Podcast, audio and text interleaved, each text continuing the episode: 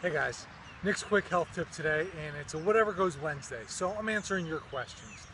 And the question I've been getting recently is what's the difference between somebody who achieves health and somebody who doesn't? And the biggest thing that I can find is passion.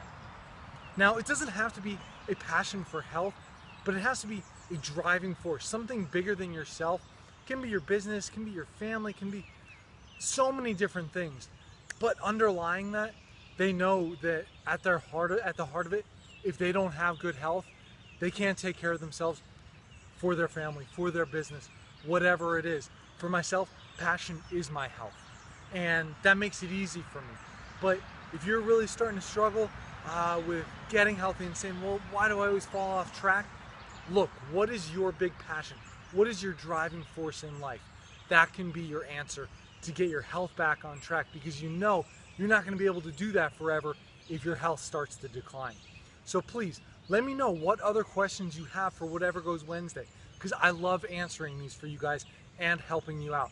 Go ahead over to my, my website, send me an email.